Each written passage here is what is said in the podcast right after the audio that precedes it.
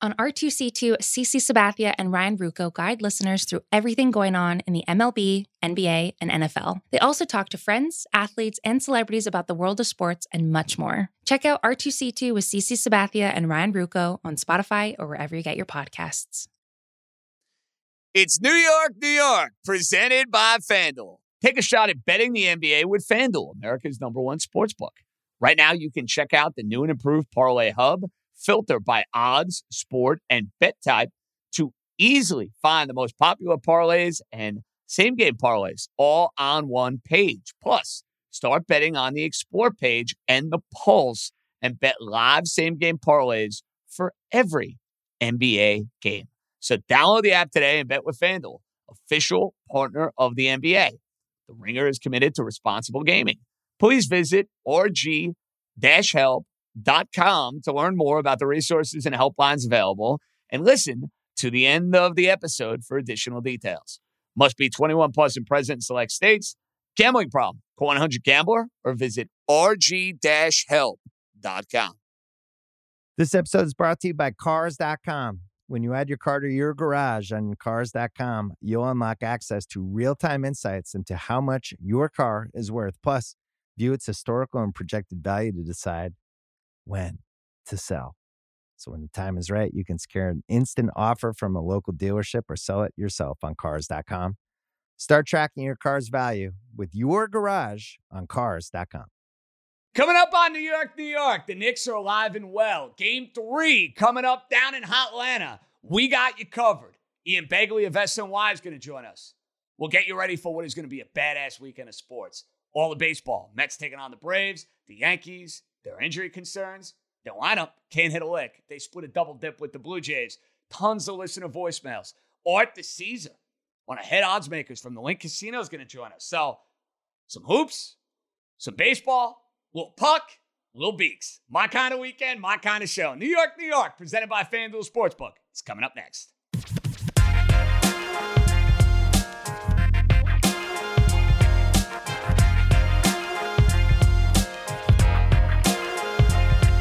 Alrighty, let's roll, baby. Welcome in episode 24. That's right, we are still keeping count. Of course, we're keeping count. Episode 24. New York, New York, with yours truly, JJ John Jastremski, right here on the Ringer Podcast Network. And I'm still riding the high. I'm riding the high from the Knicks evening up the series, being dead to rights, down double digits midway through the third quarter, storming back, feeding off the Garden Frenzy, Derrick Rose, Reggie Bullock, even Obi Toppin getting involved with the party. And yeah, my mood, my vibe is drastically different than what it would have been if Atlanta was up 2 0 in this series. If Atlanta was up 2 0 in this series, let's call it like it is. This series would be cooked. This series would be over. Because these teams, they're evenly matched to a point. Atlanta's a more talented team. Knicks were not going to go and, and, rattle off four out of five wins from that standpoint. Just wasn't going to happen. They needed game two. And even on a night when Julius Randle took forever to get going, even on a night where RJ Barrett was hot early and did nothing basically after the first quarter, next man up for the Knickerbockers. Rose, Bullock, Toppin won them game two. But now, as you look ahead to game three, and this is where Simmons and I and Fantasy and I couldn't disagree more. I think the Atlanta crowd is a whole lot to do about nothing. I'm sorry. Atlanta is a fraudulent sports city from a fan standpoint. It just is. They don't pack their building, they don't for baseball. Basketball, anytime I watch the Knicks there, the 30% of the building is Knicks fans. 30%. And I expect that to be the case Friday and Sunday. I think Knicks fans are going to be everywhere. Down at, what is it, Phillips Arena? That will not be a rocking Atlanta crowd. Mark my words when I say this. It will not be a rocking Atlanta crowd. The bigger issue for the Knicks is not playing on the road. It's how are they going to neutralize and slow down Trae Young? They haven't done that yet in the series.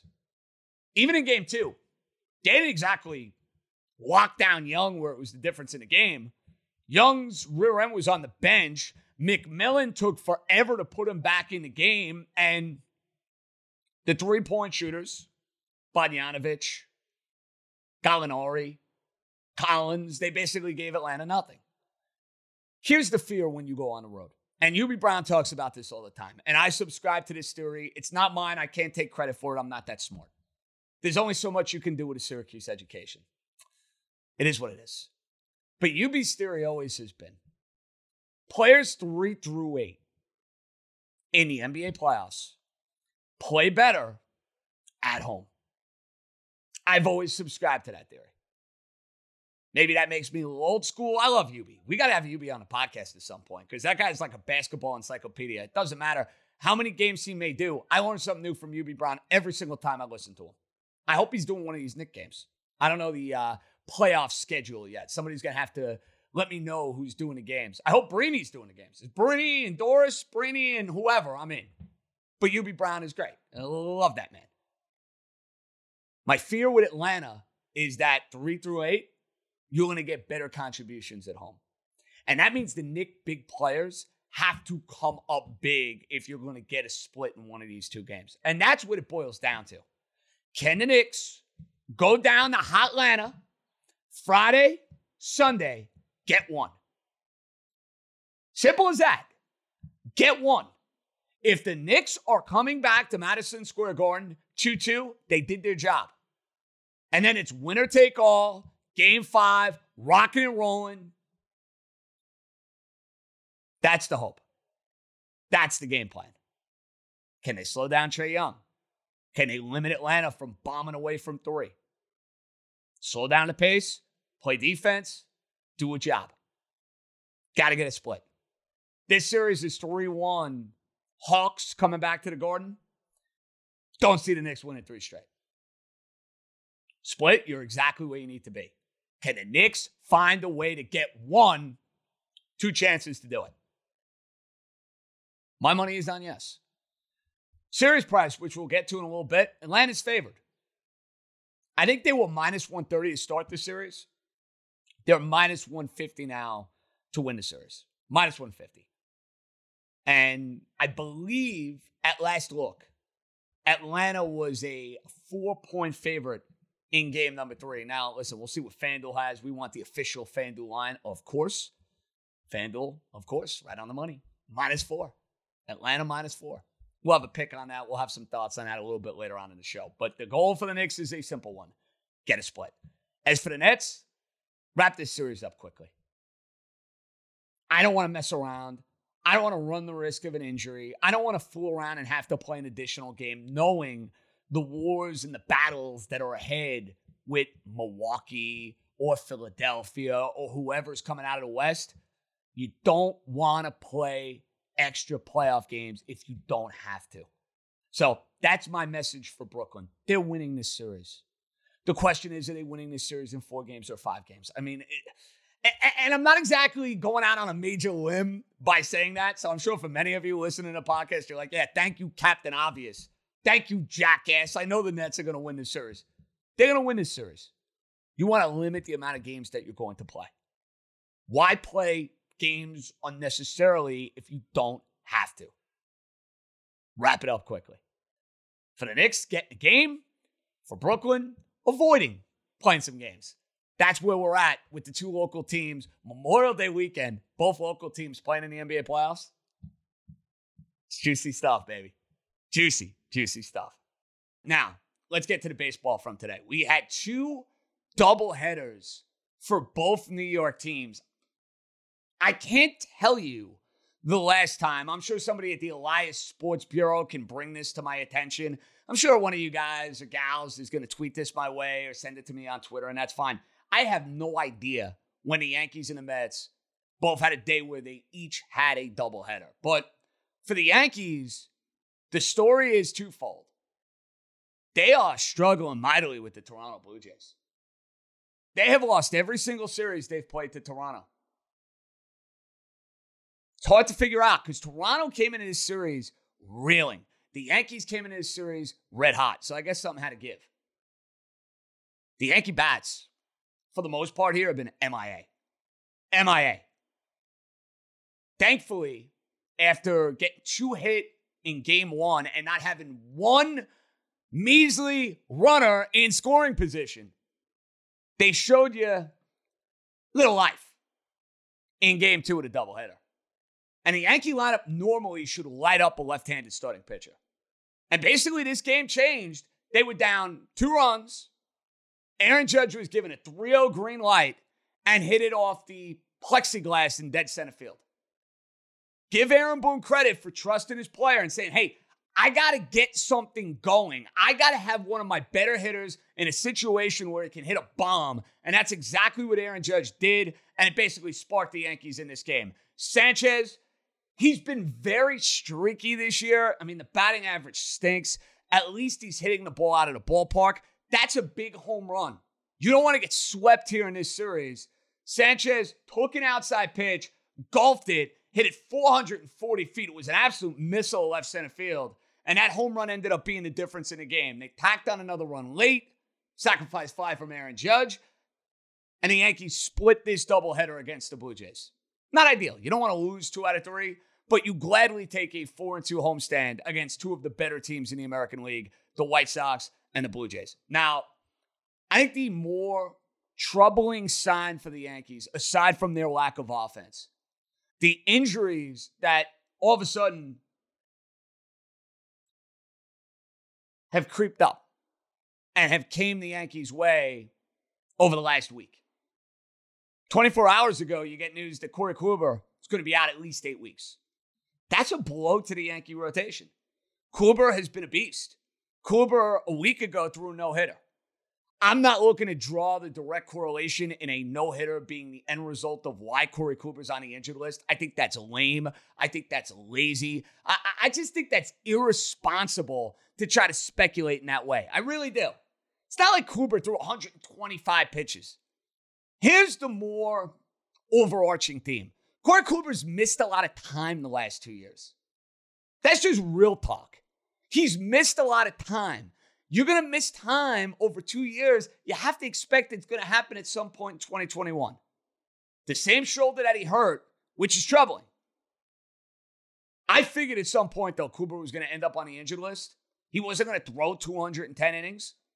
Next man up in the Yankee rotation. And that means Deivi Garcia, who has not pitched well in AAA, he's going to get an opportunity against the Tigers this weekend. Don't suck. That would be my advice. Because you know what? If Garcia stinks two or three times through, they'll try King, they'll try somebody else. So Kluber's injury, no bueno. Then you get to Luke Voit. And I got to be honest, I like Luke Voit personally. I like his attitude. I like his persona. I think he's a cool dude. I like the fact that he kind of wears his emotions on his sleeve. But I'll tell you what's driving me insane. Two of the last three years, the guy can't stay on the field. He missed the first basically month and change of this year. He comes back for what, three weeks? Didn't really hit, and now has the oblique. Listen, I've said it countless times. The Yankees need a left handed hitting first baseman. That's something they're probably going to have to address in the offseason. But with Voit going down once again, they need to get more left handed. They gave Florial a shot today in the double dip. I'd keep him up here. Hicks is done for the year. To me, that's no great loss. He's done absolutely nothing this year. He wasn't very good last year. I'm not losing any sleep over the idea that Aaron, uh, Aaron Hicks, excuse me, is out for the year. I'm just not. I'd give Florial a chance to play a little bit because Gardner clearly cannot play every day. He's a fourth outfielder. That's what he is for this team. I'd let Florial play a little bit, but I know come July, I need at least one or two legitimate bats. If it's Peralta, if it's Benintendi, if it's help at first base, for the time being, I think LeMahieu's going to play first. I think Odor and Wade are going to play second. And that's going to be a lineup. And I want to see more Andujar, who is hitting for this team. Guys who are hitting for this team have a role because they're not doing much of it. But no Kluber for a while, no Voit for a while. And now the Yankees go to Detroit this weekend. That is a god awful team. Cole's pitching in one of the games. Minimum go win two out of three. Minimum. Then you get to the Mets. And listen, the Mets, you look at their lineup, they just made a trade for Billy McKinney, who's down in AAA somewhere. He comes to the Mets. They're basically batting him third in the batting order because the Mets, they have no idea who they're running out there with all of the injuries. It is insane the amount of injuries they have had. You know what has helped them dramatically, though? They pitch. Now, I know the Rockies stink and they're a bad baseball team. German Marquez is an outstanding pitcher. For you to win a game with a Jose Peraza home run, six shutout from Stroman, Diaz doing his thing in the ninth inning, take it. Take it. Then you win another game four to two, where basically the Mets are going with an opener. You know, they're going with Joey Lucchesi for three and two thirds, and they're trying to basically piece this game together. You look at the lineup McKinney, Maben, Peraza, Mazeika. I mean, this lineup is awful. It is awful. And Lindor is doing Jack, you know what?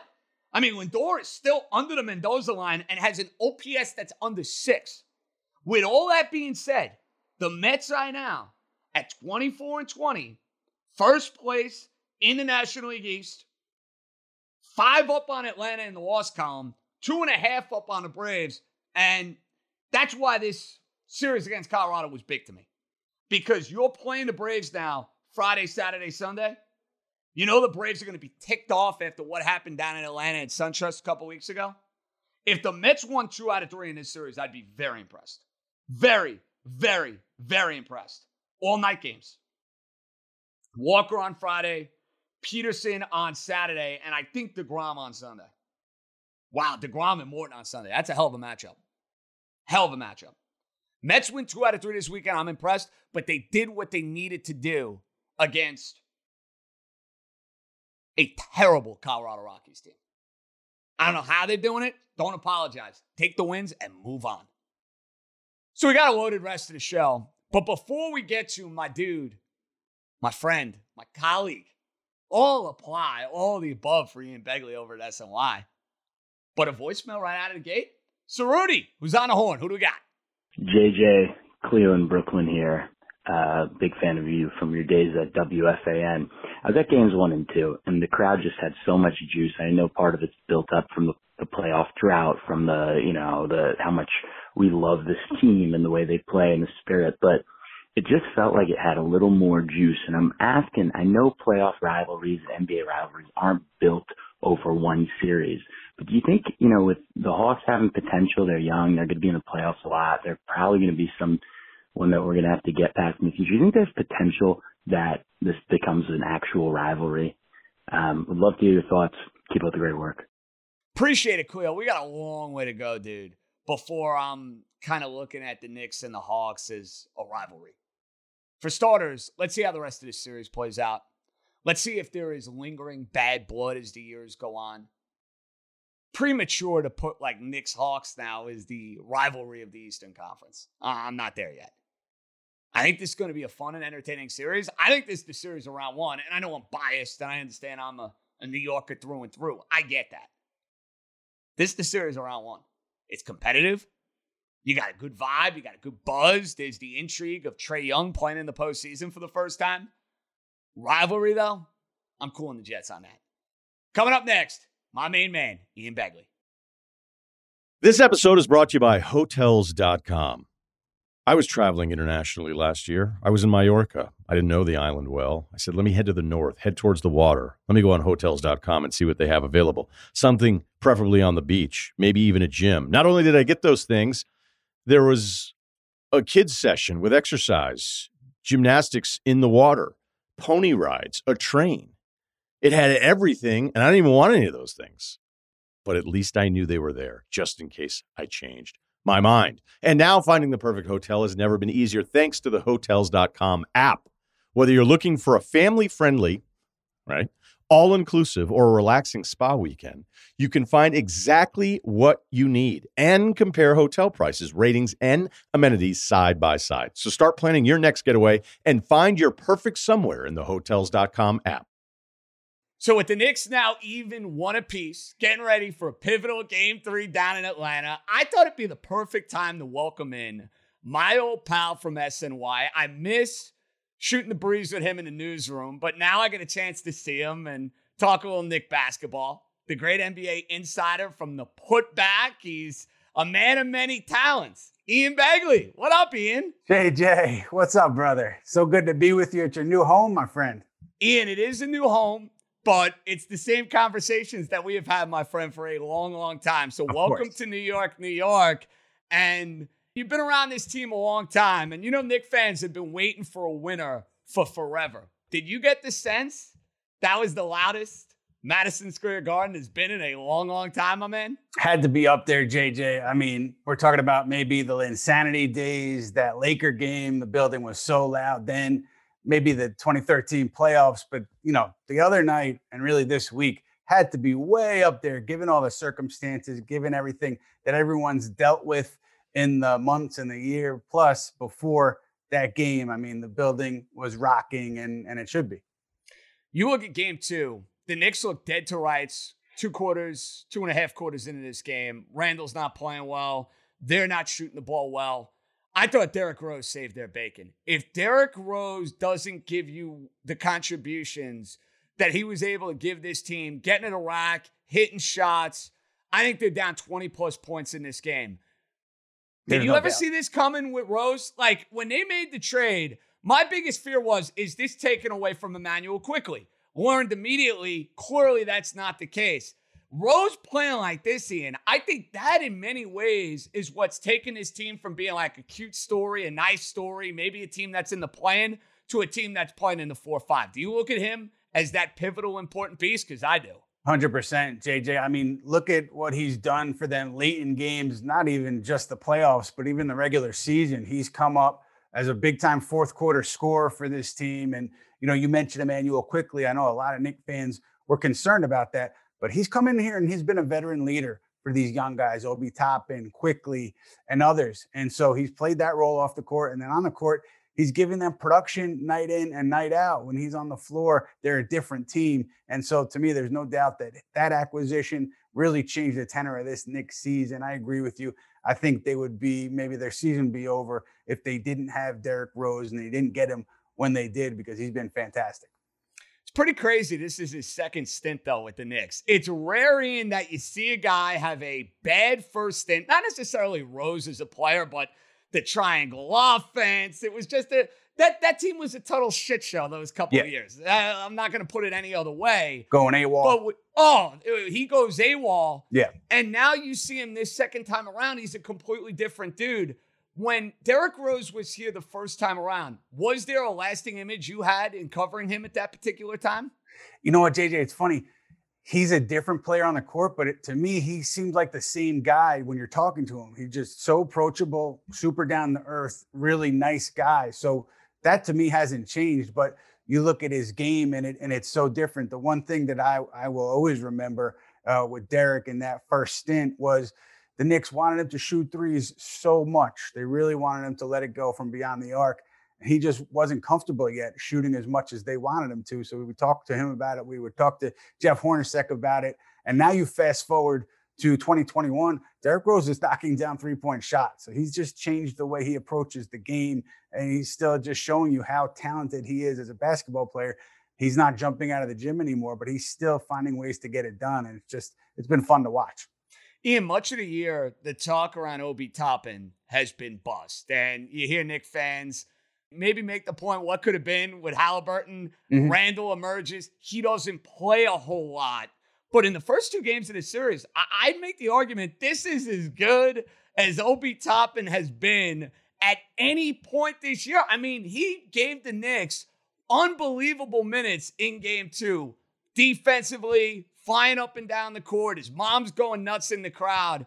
Do you look at the remainder of this series, the amount of minutes that Randle has played, the wear and tear on his body? Am I crazy to say that if you're Tom Thibodeau, maybe giving Obi Toppin a little bit more burn is something you should consider? I don't know if he should get more minutes, JJ, but I don't know. I don't think the Knicks would be at 1 1 without his minutes because we know how off Randle had been through the first six quarters of this series. And the Knicks had Obi Toppin in there and he produced. So it wasn't like, all right, we'll put him out for three, four minutes just to get Julius Randle a breather, which is kind of what it looked like at some points throughout the regular season.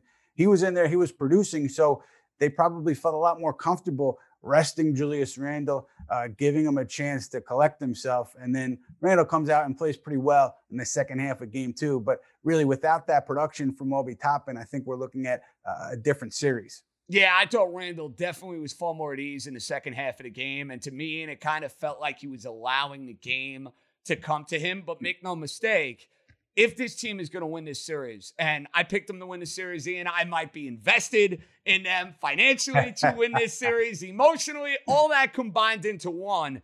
They're not doing so without Julius Randle because Atlanta, to me, is a more talented team. They clearly have the best player on the floor in Young. So your concern level with Randle, one being the lowest, 10 being the highest. Where you at right now going into game three?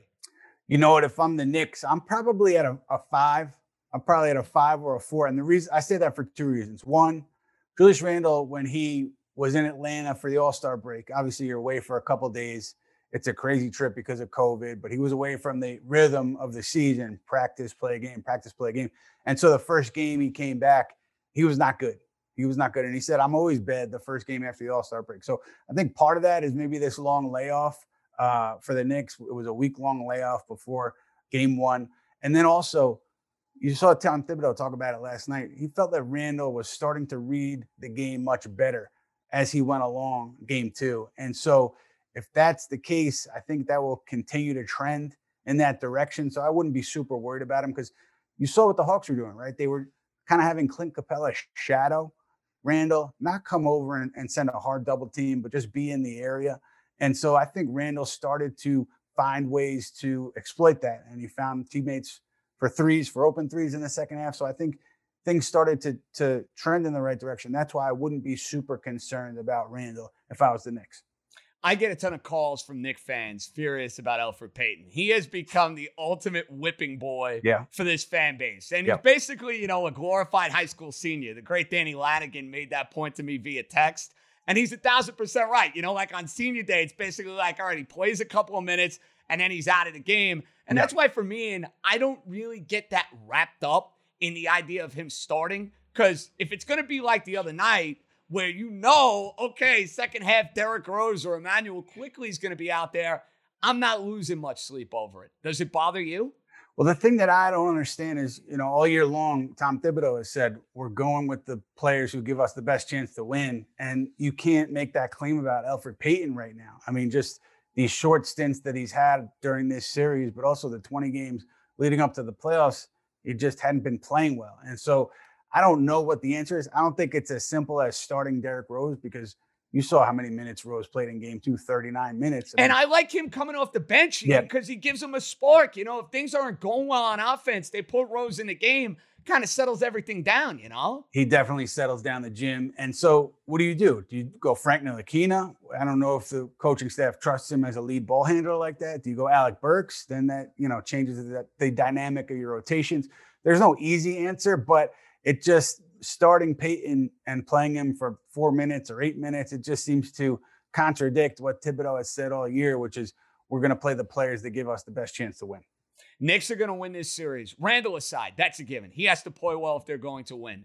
Give me an X factor to watch for in these two road games. What needs to happen in your eyes if the Knicks are going to be victorious and find their way to the Philadelphia 76ers? I think it's Reggie Bullock you know, on both ends of the floor, really, because he's been such a key defensive presence for them.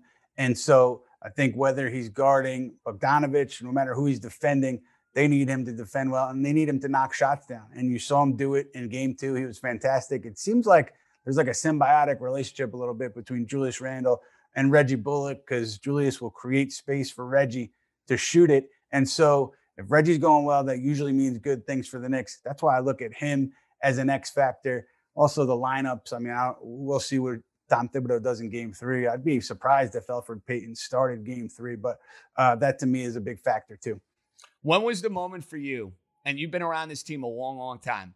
When you sat there and said to yourself, maybe it was preseason, maybe it was 20 games into the year, maybe it was the Clipper game at the end of the year, where Ian Begley sat there, maybe he's getting ready for his SNY hit and said, Holy smokes, the Knicks are a little bit better than I thought you know what, JJ? I'm a cynic, man. So I, I kept waiting you for and the me other both, shoe bro, to drop. Especially with this franchise, like, yeah. man. I mean, somebody was giving me all sorts of heat saying JJ is such a hater, blah, blah, blah. I go, listen, I'd love to be sipping positivity. They've beaten me down, bro. They've taken a lot out of me, you know? Yeah, you've seen how the movie ends too many times to, to be optimistic. But, you know, I think for me, the team showed like in January throughout that month in February a couple instances where they survived, you know, some rough stretches. They lost a few games and then they kind of bounced back. And so at that point, I was like, all right, this is a, a, characteristic, the resiliency that we haven't seen from Knick teams in the past. And then they lost, I think, five out of six after the break. And then they reeled off nine in a row. And at that point, I said, okay, this team is for real because they're not, you know, they're going to take a punch and they're going to come back and they're not going to wilt in the face of adversity. And to me, that's such a big thing for a team, particularly this market, this this franchise, because of the history involved and how negative people can turn once things start to slide a little bit. These guys, it didn't bother them. So that's, I think that's when I started to say, all right, this is this is legit. This is a, a, a real thing, and and this team's going to go to the playoffs. Final one, and you don't got to waste much time on the Nets and the Celtics because we know the Nets are winning this series. It's yeah. a question of four or five games. Looking mm-hmm. down the road, Milwaukee, Philadelphia, tougher series, tougher matchup for Brooklyn. Who's that team, Ian? I'm going to go Philly because I look at Joel Embiid and I look at the Nets front line and I think, how do you match up with him? I mean, how do you slow him down? Do you give DeAndre Jordan minutes? He's been out of the rotation against Boston. Uh, do you go Nic Claxton? Like, what do you do to slow him down? So I go there. And also with Philly, because of how good they are defensively, you know, I think that's one team that if anybody's going to slow down the Nets, which I don't think anybody really can, but I think the Sixers have the best shot at bothering them. And so that's why I think Philly is a tough out. They'll be a tough matchup for them if we get there. I think it'll be a fun series. I think Brooklyn will take it, but I think we'll get some competitive basketball. And am I giddy in a week and the Knicks winning this series? Or am I uh, drowning in my sorrows? It's house money either way, bro. But am I giddy cashing that ticket plus 195 after the game one loss? Ian Begley, you tell me look, I want you to make money. I want your bank account to grow. So uh, I, I think you're preaching will. positivity. There I we go. The cynic is turning over a new leaf. How about that? uh, I think yeah, six or seven they'll take it because I think Julius Randle will play better, and so I think your your bank account, you know, that bottom line is going to increase for you uh, maybe in a couple weeks. So we'll there you go. I can buy a little bit more Spotify stock. I like the sound of that. Ian, thank you so much for doing this, bro. Don't be a stranger to New York, New York, my man. You know you're welcome anytime. So you know where to find me, okay? Hey, big fan of the show, JJ. Couldn't be happier for you. Love what you're doing, and always great to be with you. That is NBA Insider for SNY, the host of the digital show, The Putback, which is just badass on SNY. My dude, the great Ian Begley. We got voicemails coming up. We got plays for game three with the Knicks and the Hawks. It's the Nets and the Celtics. It's a wild Memorial Day weekend. We're cooking. New York, New York, right here on the Ringer Podcast Network. This episode is brought to you by Atlassian. Atlassian software like Jira, Confluence, and Trello help power global collaboration for all teams so they can accomplish everything that's impossible alone. Because individually we're great, but together we're so much better. Learn how to unleash the potential of your team at Atlassian.com. A T L A S S I A N.com. Atlassian. Tap the banner or visit this episode's page to learn more. So I'm fired up for some listener voicemails. I'm also fired up for this weekend. Knicks Hawks, other assorted NBA playoff games. You got the Islanders in Boston. How about the weekend in Boston for the forgotten basketball and hockey team of New York City? The Nets taking on the Celtics next couple nights. The Islanders taking on the Bruins next couple nights. So the forgotten teams of the hardwood and the ice. Maybe getting some clam chowder along the way. I know I would. Maybe a little lobster roll. I'd be hitting the bars up at Fenway. I don't think they have the luxury to do so, but that's the weekend. Yanks, Tigers, Braves, Mets. That's a fun series. Fun series. So all in all, listen, the weather's going to be shitty might as well have some good sports to watch. Voicemail time. Let's get it going with a bang. Who's up? What's up, JJ? This is what's up? Jesus Christ, my voice is gone. I was I'm sorry, JJ. This is Jason from West New York. I was at the Knicks game yesterday. My voice is shot. Let's go. Go New York, go New York, go! Go New York, go New York, go! That garden was so fucking electric last night. Best game I've ever been to. My voice is still gone. I'm still hyped up. Let's go, Knicks, baby. Love the podcast. Been loving you since the fans. Let's go, Knicks.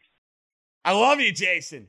I want to be vibing with you to go New York, go New York, go. And I don't know if anybody saw outside of Madison Square Garden right after the game.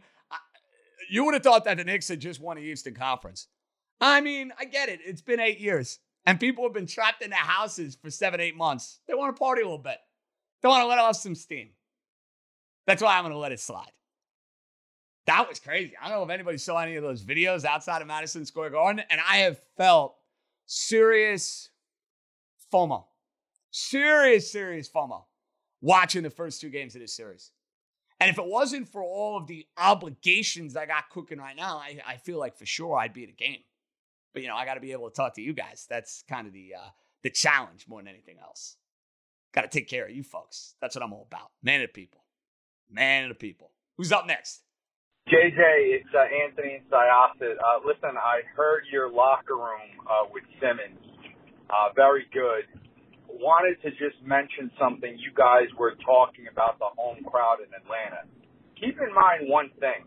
There has been now probably 15 to 20 years in counting a huge migration of transplanted New Yorkers that have moved to the South, specifically the Atlanta, I mean, North Carolina, but the Atlanta, Georgia area as well.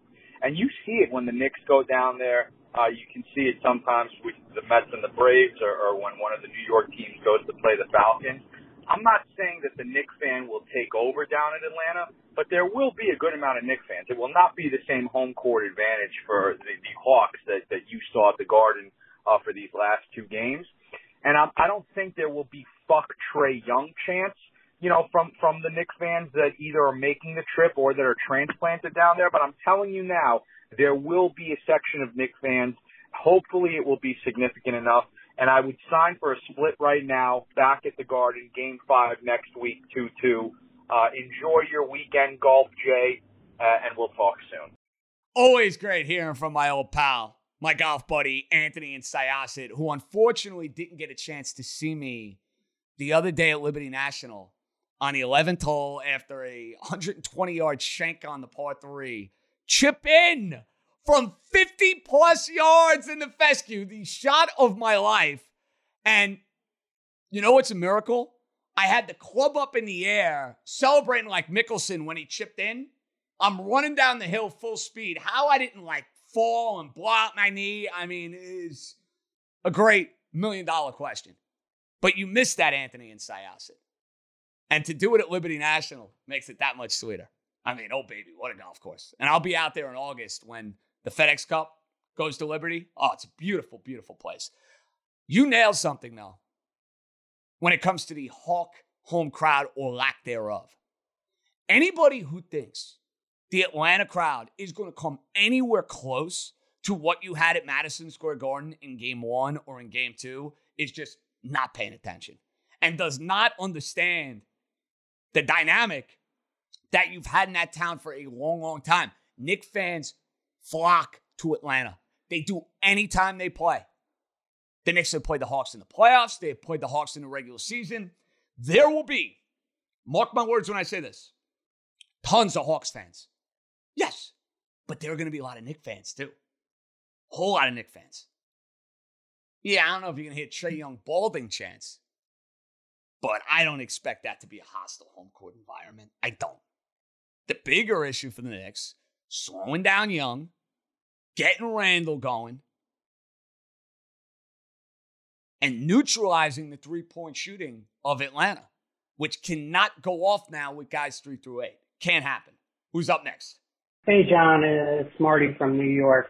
Uh, I don't think anyone's giving Taj Gibson uh, the due he deserves. I think he's been, other than Rose, the most important player uh, on the Knicks since in the first two games, and uh, I think that he's very, uh, very important for this team. Uh, that's it. Bye. I don't disagree with that, and it comes full circle for Taj Gibson. And this storyline's been getting a lot of attention.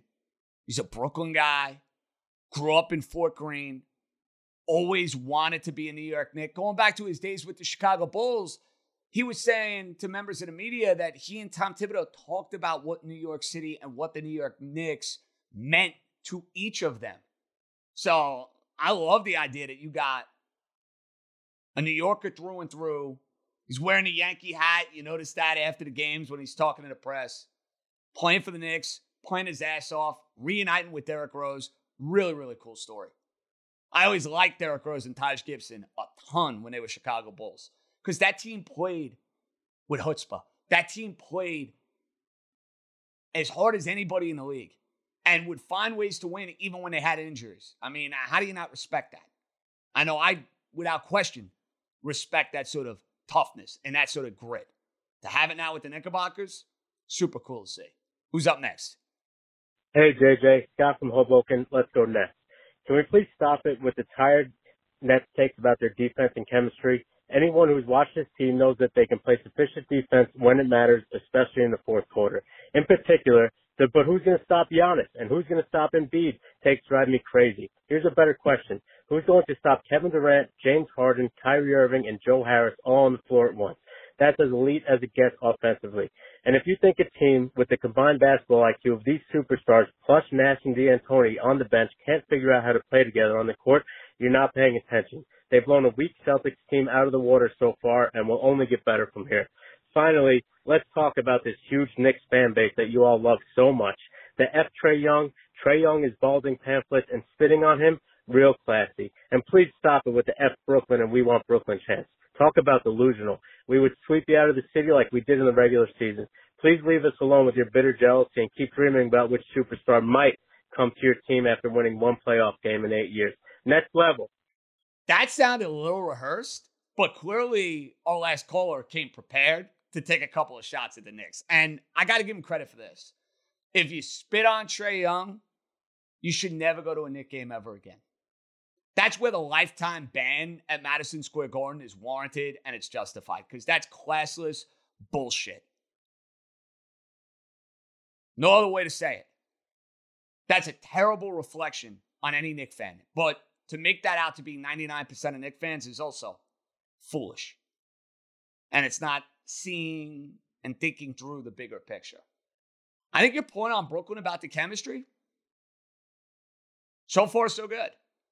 Not sold on their defense because you have not answered the question that to me is going to loom over them in a potential Eastern Conference final or in a potential NBA final. If this team's got to match up with either Joel Embiid or they got to match up with Anthony Davis, what's their answer and how are they slowing down that big? I don't have an answer for you. That is my legitimate concern. And that to me is one of the many reasons why Brooklyn, despite all their firepower and despite all their talent, can absolutely be beat. Who's up next? Hey, JJ, it's Jazz from Queens. Again, just wanted to say big fan of the podcast and uh, just watched the Mets uh, sweep the doubleheader from the Rockies today, who obviously not a great team. But uh, am I crazy to think that I should be feeling pretty good about the Mets in in first place in the NL East right now because I mean just looking at their lineup is is absolutely brutal. And uh I mean Lindor hasn't really been hitting yet. Like there's almost nobody on the roster right now who can hit.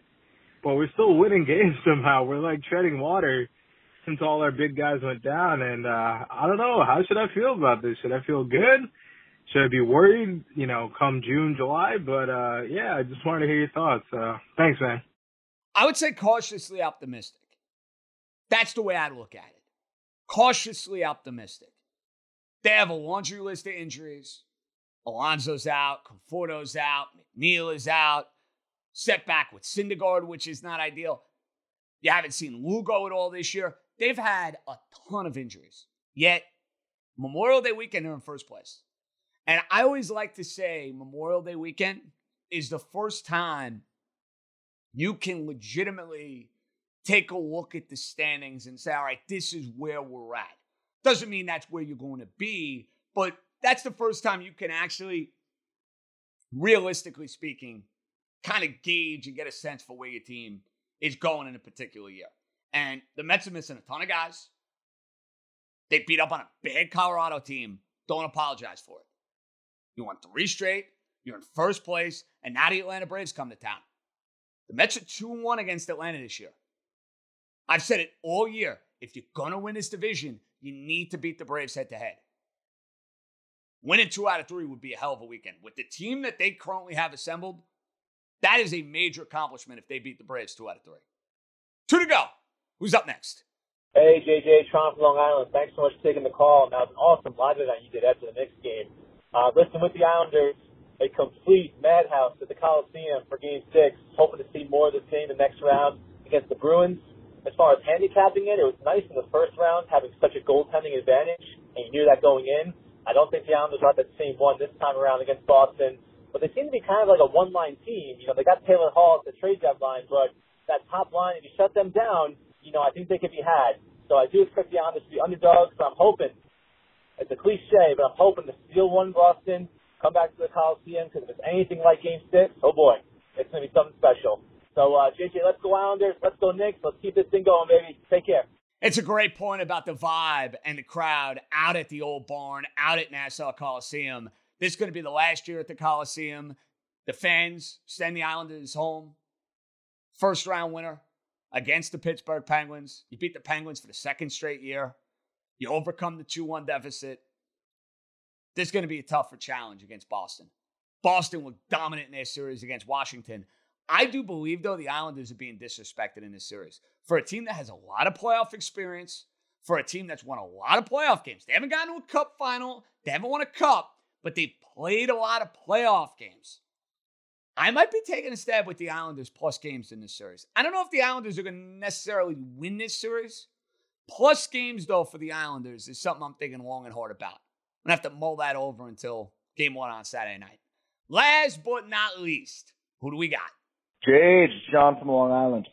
On the Yankee injuries, I personally am not all that concerned about the Corey Kluber injury. It was bound to happen at some point. We got the depth to get us through the innings in the regular season, and as long as Corey can give us five to six quality starts in October, I'm really not all that concerned. I'm way more worried about this Luke Voit injury. Man, our lineup was already being held together with toothpicks and chewing gum. And him being out with this weird platoon at first base we're probably going to have.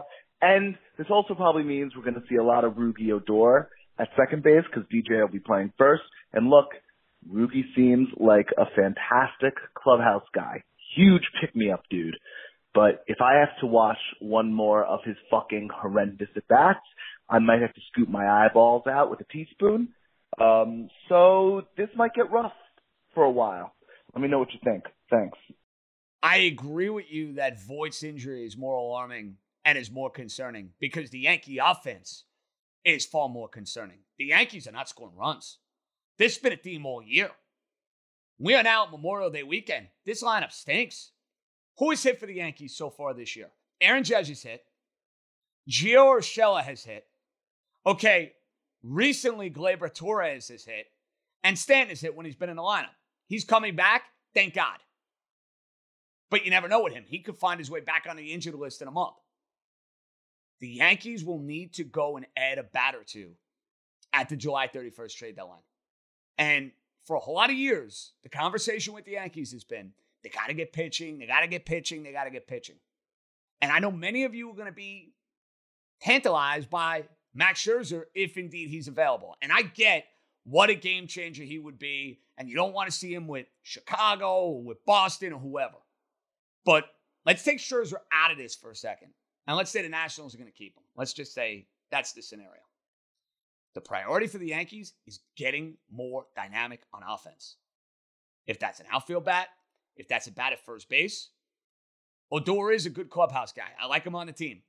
He's going to get exposed if he's playing every day. And with Kluber, I'm not concerned if he's missing two months. My concern would be is he going to be able to get back for big innings in big situations when the Yankees need him? And right now, I don't have the answer to that question. That's my concern. Coming up next, we'll set the stage for a juicy weekend in sports. The great Arthur Caesar from the Link Casino in Vegas it's going to help us with some of these odds. I am powered, of course, by our friends over at FanDuel Sportsbook. We combine the FanDuel magic with a little Vegas magic. Art is coming up next. This episode is brought to you by Thomas's. Thomas's presents Pondering the Bagel with Tom. Oh, the paradox of the bagel! Tis crunchy yet soft, tis filling yet has a hole, tis a vehicle for spreads, but only travels from toaster to plate. Thomas's, huzzah! A toast to breakfast. So, to uh, set the stage for what is going to be a badass Memorial Day weekend, and I don't know if anybody in the Northeast has checked the forecast for Friday, Saturday, Sunday. I know a lot of you want to get after it and want to enjoy the Jersey Shore and the Hamptons and the barbecues and all that jazz. The weather is probably not going to cooperate. So, it might be a couple of cocktails on the couch watching a whole lot of playoff hoops, a whole lot of playoff hockey, and some baseball. So, to break it down with some serious prices, we're catching up. It's been a while. My long lost pal from the Link Casino out in Las Vegas, one of the odds makers out there, my main man, Art DeCesar. Art, baby, what's happening, bro? JJ, my dude, it's always a pleasure to be back with you talking shop. And uh, what a time of year, man. NHL, NBA playoffs, baseball rolling. This is just a really great time of the year. One of my favorites. Dude, and with the schedules now being pushed back, you know, normally Memorial Day weekend, we're just getting ready for the conference finals. Or I don't know about you, it's kind of nice Memorial Day weekend, and we're in the first round of the NBA playoffs. I like that. I do too. I'm with you. Listen, anytime you can extend stuff, push back, you know, stuff. Listen, we're all living in a new world now. Everything's new, everything's different to us. So I'm all for it. I love it. Like I said, I think, you know, NBA, NHL, MLB kind of gets pushed under the rug sometimes in the gambling behind the NFL and March Madness. But this is a great time of the year, especially if you love betting sports. Before we get to some of these serious prices, I know here in New York City, the vibe at Madison Square Garden has been off the charts the first couple of games. The city is getting back. The the scene is hopping once again. Is Vegas art all the way back to where it was pre-COVID? You know, JJ, the last couple weeks it's been phenomenal. A lot of the lot of the casinos, including mine and most Caesars properties, you don't have to wear a mask. So you've seen a lot of people walking around no mask. Uh, you know, our sports books took down all the plexiglass. It doesn't look like you're standing in line at the bank anymore. It's just, it's great, man. It's really great to see the smiles back and people into it. And, you know, obviously right now, this is a great time of the year for weather in Vegas. So we have phenomenal weather right now. Pools opening. Yes, I don't want to say Vegas is 100% there, but we're 98%, man. And it's really great to see everybody just out enjoying the strip, you know, not just the weekends. Weekdays are busy too. So it's great. I like the sound of that. I think a trip is definitely on the horizon in the next Yes. couple months, hopefully before the start of the football season. So I'm definitely looking forward to that. But let's get down to business, baby. Series price for the Knicks and the Hawks was basically even money at the start of the series. I saw 130 over at FanDuel, jumped to 190, 195, and I got it got to the point where I took the Knicks. I saw them at plus 190 going into game two. I said, there's value there. I'm hopping all over it. Now I see it at minus 150, plus 125, which I think is fair for what it's worth. I think Atlanta's a better team, but the Knicks are tough. They're well coached. And if they could find a way to get one of these two games, they'd regain home court advantage. You think 150 for Atlanta right now is exactly where it should be? It is. And, you know, if we just look at the prices we have it at, we have it at Atlanta minus 140, Knicks plus 115. Listen, you said it. Atlanta did what they had to do. They had to steal a game, right? When you go on the road in the first two, you got to steal a game. So Atlanta did what they had to do game one.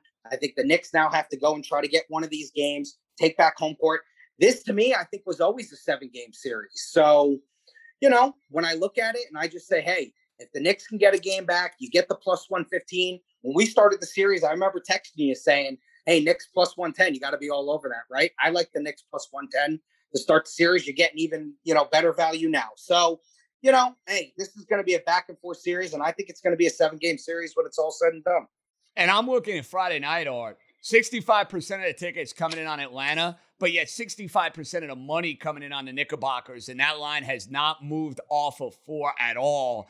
That to me is a good spot for the Knicks. I like them riding the momentum after what happened on Wednesday, getting the four points. I'm all over that. I know I have them for the series, so that's going to kind of be a direct correlation, if you will. But I like the Knicks plus 195 for the series, which I got right before game two. And I'm taking them plus four on Friday night. Yeah, JJ, you know, when we opened game three, we opened at four and a half. It quickly went to four. It has stayed at four, has not moved. You know, this is an interesting, you know, back and forth between these two teams with the way they go ATS. Knicks are the best ATS team in the whole league. Atlanta is 23 and 13 ATS at home. Knicks are 23 and 13 ATS on the road. So go figure, right? Both teams do well against the spread, no matter where they're at. I think four points is too many. even though, you know, game two was a blowout, it was tight basically until Atlanta couldn't hit a shot. So these are going to be bucket, two bucket games. So I think four points is way too much. Or and I thought it was a great opportunity to hop on the Clippers after game one. They were like minus 400 for the series, went down to 160, and I should have waited a game, quite frankly, eh. because now you could get the Clippers at a really juicy price down 0-2 against the Mavericks. But I can't trust that team, Art. After losing game two, they've had no answer for Luka. And if you look at the line for Friday night, open Clippers minus one. Now Dallas is favored by two and a half points. I get the sense the Sharps kind of know something there with that sort of line movement. Is that crazy? I totally agree. And, you know, you said it. If you want the Clippers now, we got the Clippers plus 220 to win the series. I don't know how you can lay $1 on the Clippers. The Clippers, since they've been this Paul George, Kawhi Leonard team, they've shown you nothing. They were terrible last year. They really blew it. And listen, I get it. Luka is one of the two, three, four best players in the league. You even saw a report where Carlisle said Rondo's calling out all our plays. It doesn't matter. You know, they have no answer for Luka. I don't know. The Clippers are just a weird team. I wouldn't put a dollar on the Clippers. And I agree. When you see a line movement like that, a three point line movement, you would think the Sharps know something. You know, the public's going to be on the Clippers. They're just going to be. They're going to be on the Clippers because they're going to say, wow, this is one of the quote unquote best teams in the league. Now they're getting points. Take them on the money line. I'm with you. I think it's you take Dallas or you just stay away. As we move forward in the Eastern Conference, Brooklyn's the favorite not only to win the conference, they're the favorite at this point in time to win the title. I'm trying to figure out Milwaukee, Philadelphia, who's got a better chance to beat them. I'm invested Philadelphia preseason. I am not invested in Milwaukee preseason. So uh, I guess it's a good thing that I have the Sixers and I think they have a much easier road, of course, to the Eastern Conference Finals. But if you're talking from a value standpoint, Art, who do you think is a better title bet? Milwaukee, Philadelphia? You know what, JJ? The last time I was on with you, we talked right before the playoffs. I thought the Sixers going in the playoffs at 12 to 1 was a good value. They're actually sitting right now for us at 7 to 1 compared to the Bucks at plus 550, five and a half to 1. I think you said it. The Sixers have an easier road. They're going to fly right through the Wizards. They're going to get the, you know, the Knick Hawks winner, whereas the Bucks are going to have to go through the Nets and then and then go through the Sixers. So if they were to beat the Nets, obviously. So to me, it's the Sixers. The Sixers have better value. They have a lower value than the Bucks. And listen, I understand the Bucks have looked good these first couple of games, but to me, it's the Sixers because of Embiid, because of their easy road, and you know, the Nets are going to have no answer for Embiid. So, yeah, the Nets will be favored in the series, and they should be favored. I think the better value between Bucks and Sixers is the Bucks. I'm sorry. Gotta admit, Sixers. dude, Sixers. I was totally off base, totally off base with Milwaukee here in this series. I thought they would win. Don't get me wrong. I thought they would win, Art. But the ease in which they have won this series, it's kind of like they're giving a big fat fu to Miami after what happened last year. Yeah, definitely. You know, and I, I listen, Miami, cute story last year, bubble basketball, baby. I mean, Miami just kind of, you know, they rode that wave last year. They got to the finals. Obviously, they lose the finals. And listen, the Bucks in the last couple of years have had, you know, one of the best one, two, three records in all of the league. They obviously have a two-time defending MVP. You know, I, I, I understand that people lost a little bit. The shine kind of came off of Milwaukee, but Milwaukee is showing you right now when they kind of play at that top tier, they're just better than Miami. They're probably one of the four or five best teams in the league because of the player that they have and the style that they play. And yeah, I mean, I think Miami is just kind of they probably peaked last year, and you know, I, I think seeing Bucks next in the second round is going to be a lot of fun. Moving to the NHL, obviously a lot of interested folks around here with the Islanders. They get past Pittsburgh, cash that ticket in the first round. We gave that out with our buddy Mike Carver. Second round, Art, I thought this series would be Boston minus 170, Boston minus 180. You surprised the Bruins at juice to minus 235, 240? You know what? I don't. I, I, I look at it like this. It's probably a little high, but Boston is an underrated team. Boston played so well at the beginning of the year. First 25, 30 games of the NHL season. They're one of the best teams in the league. They kind of fell off a little bit.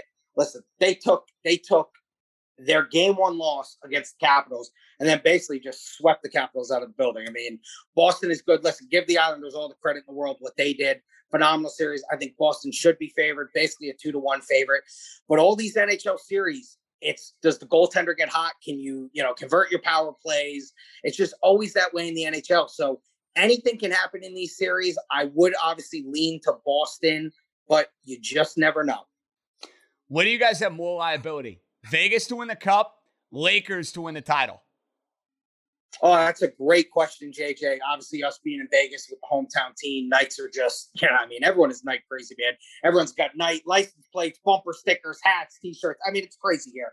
I would say the Lakers slightly because we're just always, you know, the Lakers are a national brand. So people come from all over the country. Well, and it's so close, dude. You know, Yeah. it's a hop, skip, and a jump from LA to Vegas. I know our buddy Simmons does it all the time for soccer. So it's Yep. like you think about a guy like that, and then you think about gamblers. You know, you get on a flight, Mhm. you're there in an hour. Drive, you're there in four hours. So I- I'm sure a lot of La La Land has made their way to your books and has thrown a few tickets down. Uh, It is- I could see is. that.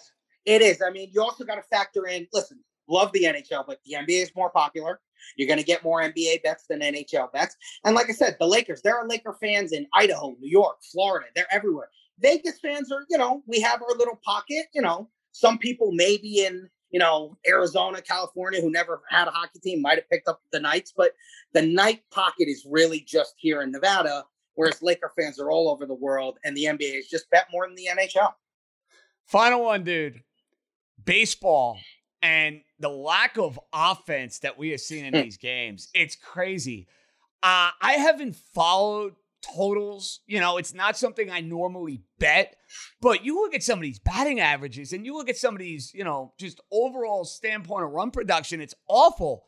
Have unders been a cash cow for people, or have the books kind of caught on to the idea that nobody's scoring runs? Yeah, I mean, I think at this point in the season, we've kind of adjusted our numbers. Listen, it, it's like any sport. The the public wants to take overs, the sharp wants the sharps want to take unders. That's every sport, no matter what sport you're talking about. You know, I think you said it. 24, 25% of the league is basically striking out. So I mean, you have 25% of every at bat in this league is a strikeout. So that's an insane number that probably won't change because it's just three outcome baseball now. But yeah, we've adjusted a little bit on our totals. But once again, the public's still going to bet the overs because the public is not one. They don't want to root for the two-one game. The sharps love it. They're still going to take the unders. Hey, look at our Yankees. The Yankees have been a great under. Their numbers are always high. They always have totals eight and a half, nine, nine and a half. They've been cashing unders left and right. So a team traditionally that you would think is an over in the Yankees has actually been a really good under. Uh, especially with the Yankees starting pitching being as good as it's been. And thankfully, everything okay with Aroldis Chapman, just a little under the weather. Now, before we say goodbye, Art, you got to send the people out with a winner. So I give you the card for Friday. It could be the Golden Knights, it could be the Knickerbockers, it could be Brooklyn. I give you the card for Friday. You got a winning play for me? You got a winning ticket? I need it. You know what I'm going to do, JJ? I'm going to give you something that I saw today, and I love this stat, and I think it's a great stat. Since 2005 in the NBA, when a team is down 0-2 and they come home, they're 90, 49, and 2 ATS. That is 65% in the first half. I'm going to take Celtics plus three and a half first half against the Nets. I like that because maybe they give them a good fight for the first half and then completely run out of gas in the second half. It's a family play. Of course, I'm getting involved, even though I don't think the Celtics are going to win the game. They don't have to. All they got to do is cover Exactly. that first half, baby. Art, you know it, man. Don't be a stranger to New York, New York. And we'll probably talk before I make my way out to Vegas. Hopefully, we talk before I make my way out to Vegas, okay? Absolutely, my dude, always. And listen, man, we've been saying this for months, years. That you know, as long as we've been talking, I cannot wait for you to come out here, man.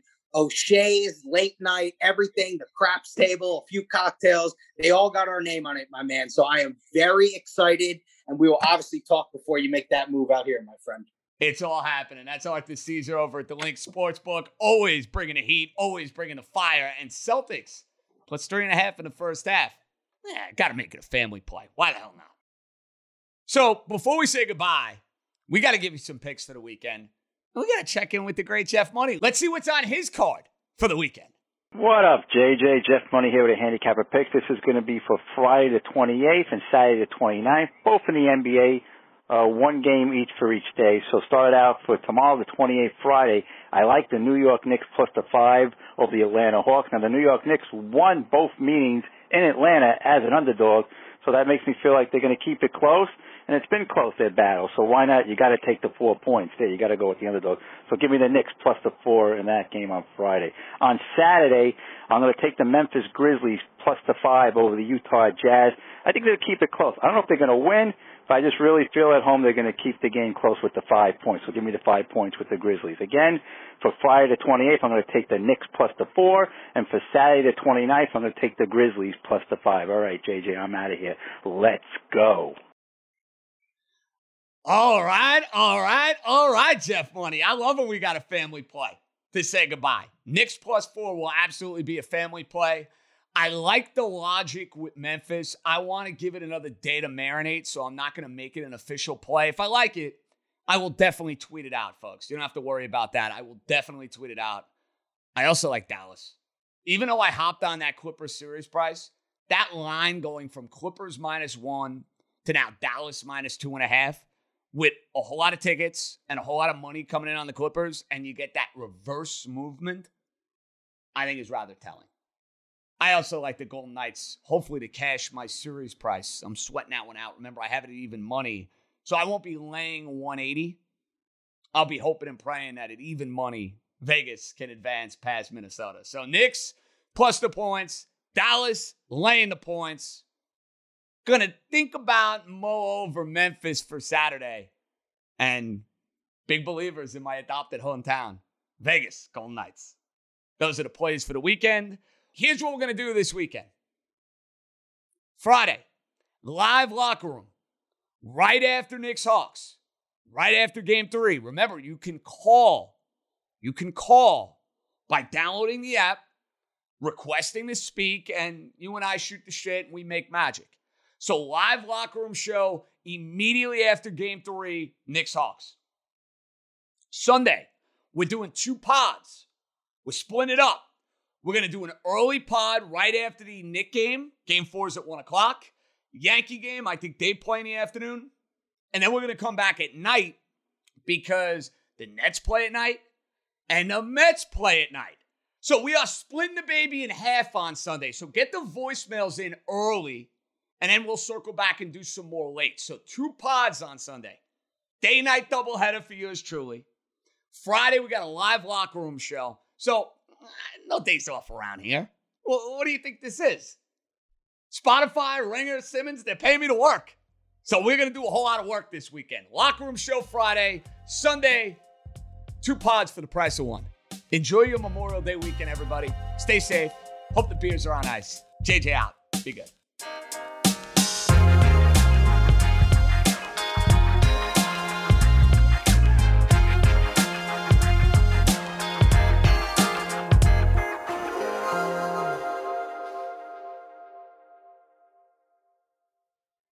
This episode is brought to you by Hotels.com. When I went on my last holiday to Cape Town, it was amazing. My friends were there, the weather was phenomenal, and most importantly, the food was fantastic. But one thing I struggled with was finding the right places to stay. You know, all I want is a great bed, a fantastic shower, and breakfast that doesn't end at 8 a.m. I'm on holiday, I'm still sleeping. I also like ease, and the Hotels.com app easily helps me to find a perfect hotel for every trip. Whether you're looking for a family friendly getaway or a relaxing spa weekend, on the Hotels.com app, you can compare up to five hotels side by side. Now, why would you want to do that? So you can see prices, amenities, and star ratings. And best of all, you don't have to switch back and forth between options. See? Ease. So, start planning your next getaway and find your perfect somewhere in the Hotels.com app today.